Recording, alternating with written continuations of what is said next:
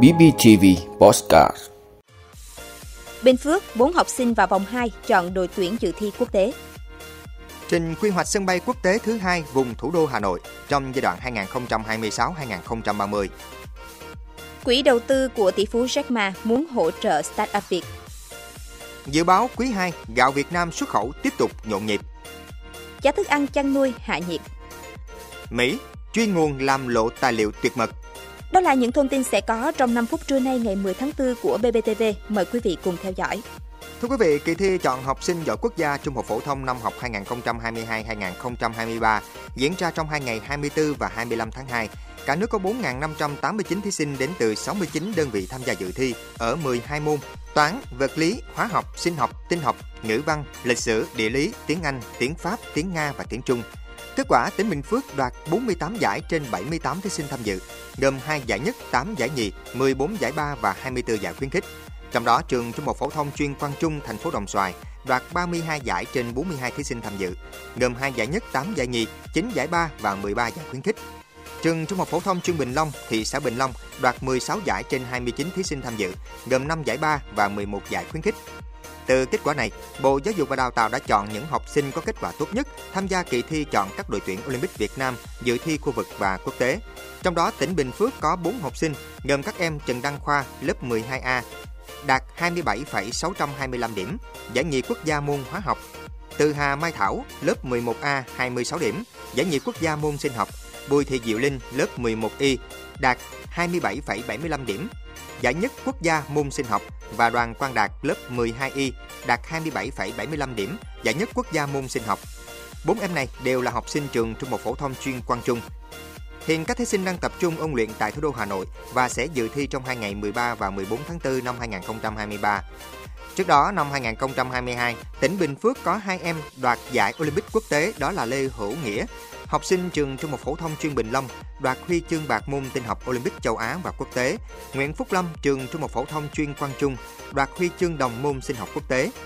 Đặc biệt, sau 3 ngày dự thi, kỳ thi Olympic truyền thống 30 tháng 4 lần thứ 27 diễn ra tại trường Trung học phổ thông chuyên Lê Hồng Phong, thành phố Hồ Chí Minh, dành cho học sinh lớp 10, 11 các trường chuyên chất lượng cao từ Đà Nẵng trở vào đã kết thúc. Kết quả trường Trung học phổ thông chuyên Quang Trung đoạt 52 huy chương, gồm 21 huy chương vàng, 17 huy chương bạc và 14 huy chương đồng, xếp thứ 6 trên 69 đoàn tham dự. Trường Trung học phổ thông chuyên Bình Long đoạt 48 huy chương, gồm 19 huy chương vàng, 15 huy chương bạc và 14 huy chương đồng, xếp thứ 9 trên 69 đoàn tham dự. Thưa quý vị, Ban Cán sự Đảng, Bộ Giao thông Vận tải cho biết vừa ban hành chương trình hành động thực hiện nghị quyết 15-2022 của Bộ Chính trị về phương hướng nhiệm vụ phát triển thủ đô Hà Nội đến năm 2030, tầm nhìn đến năm 2045. Theo đó, Bộ sẽ nghiên cứu xác định vị trí và các chỉ tiêu quy hoạch sân bay quốc tế thứ hai, đáp ứng yêu cầu phát triển vùng thủ đô và khu vực phía Bắc. Cùng đó sẽ cải tạo, nâng cấp mở rộng sân bay nội bài theo quy hoạch, nghiên cứu huy động vốn đầu tư tuyến cao tốc Nội Bài Hạ Long, tuyến đường sắt vành đai nhánh phía đông đoạn Bắc Hồng, Yên Viên, Lạc Đạo, cầu Mễ Sở, Ngọc Hồi. Bộ sẽ phối hợp với Hà Nội để nhanh tiến độ đầu tư tuyến đường vành đai 4, vành đai 2,5. Các tuyến đường sắt đô thị, các cầu vượt sông Hồng, cầu Vĩnh Tuy giai đoạn 2, cầu Trần Hưng Đạo, cầu Tứ Liên, cầu Hồng Hà, cầu Mễ Sở, cầu vượt sông Đuống, các tuyến trục hướng tâm. Thưa quý vị, quỹ đầu tư AEF được thành lập bởi Jack Ma, nhà sáng lập của tập đoàn Alibaba, vừa ký kết ghi nhớ hợp tác với Trung tâm hỗ trợ thanh niên khởi nghiệp thuộc Thành đoàn Thành phố Hồ Chí Minh nhằm giúp doanh nghiệp Việt Nam nói chung và các start-up nói riêng tiếp cận thị trường, nguồn vốn đầu tư và khả năng kết nối với các doanh nghiệp lớn nhất và nhiều tiềm lực nhất tại Hồng Kông, Trung Quốc. Quỹ đầu tư AEF được thành lập vào năm 2015 với quy mô 130 triệu đô la Mỹ nhằm đầu tư và hỗ trợ các sáng kiến và dự án công nghệ. Sau hơn 8 năm hoạt động với trên 80 thương vụ đầu tư, tập đoàn Alibaba đang thành lập quỹ AEF thứ hai với quy mô là 260 triệu đô la Mỹ để tiếp tục mở rộng đầu tư. Đây là lần đầu tiên tập đoàn Alibaba giới thiệu đến giới startup Việt cách thức tiếp cận nguồn quỹ của họ. Quý vị, Hiệp hội Lương thực Việt Nam VFA dự báo quý 2 năm 2023, tình hình xuất khẩu gạo của Việt Nam sẽ có mức tăng hơn so với quý 1 do những ảnh hưởng bất ổn của kinh tế, chiến tranh, nhu cầu dự trữ lương thực của các quốc gia tăng lên. Vì thế, dự báo xuất khẩu vẫn duy trì ở mức cao. Ngoài ra, ở thị trường châu Âu, Việt Nam được cấp hạn ngạch là 80.000 tấn gạo xuất khẩu. Còn các thị trường như Philippines, Trung Quốc và một số nước châu Phi đang có kế hoạch nhập khẩu gạo với số lượng lớn để dự trữ lương thực. Ông Nguyễn Ngọc Nam, Chủ tịch VFA cho rằng xuất khẩu gạo vẫn tiếp tục thuận lợi trong thời gian tới.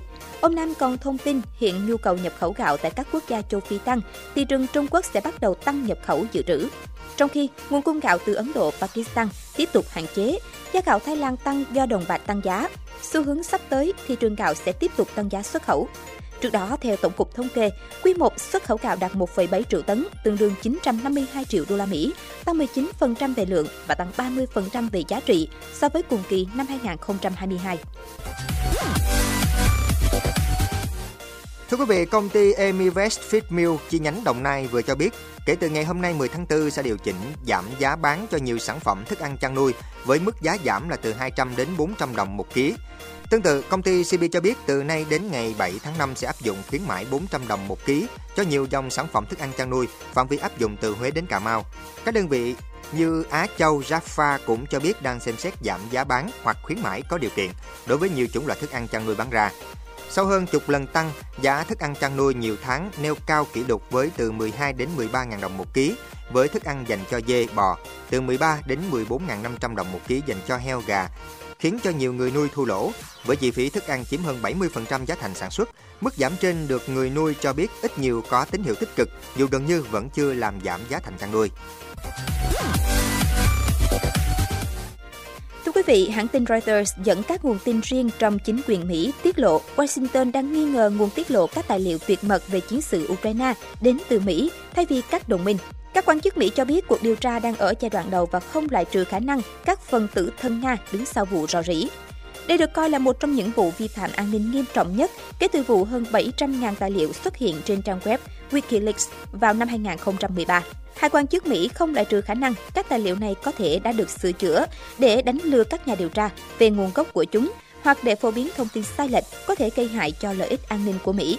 Tài liệu bị lộ lần này chứa nhiều chi tiết từ hệ thống phòng không của Ukraine đến cơ quan gián điệp Mossad của Israel và các trao đổi của Mỹ với đồng minh liên quan chiến sự Ukraine.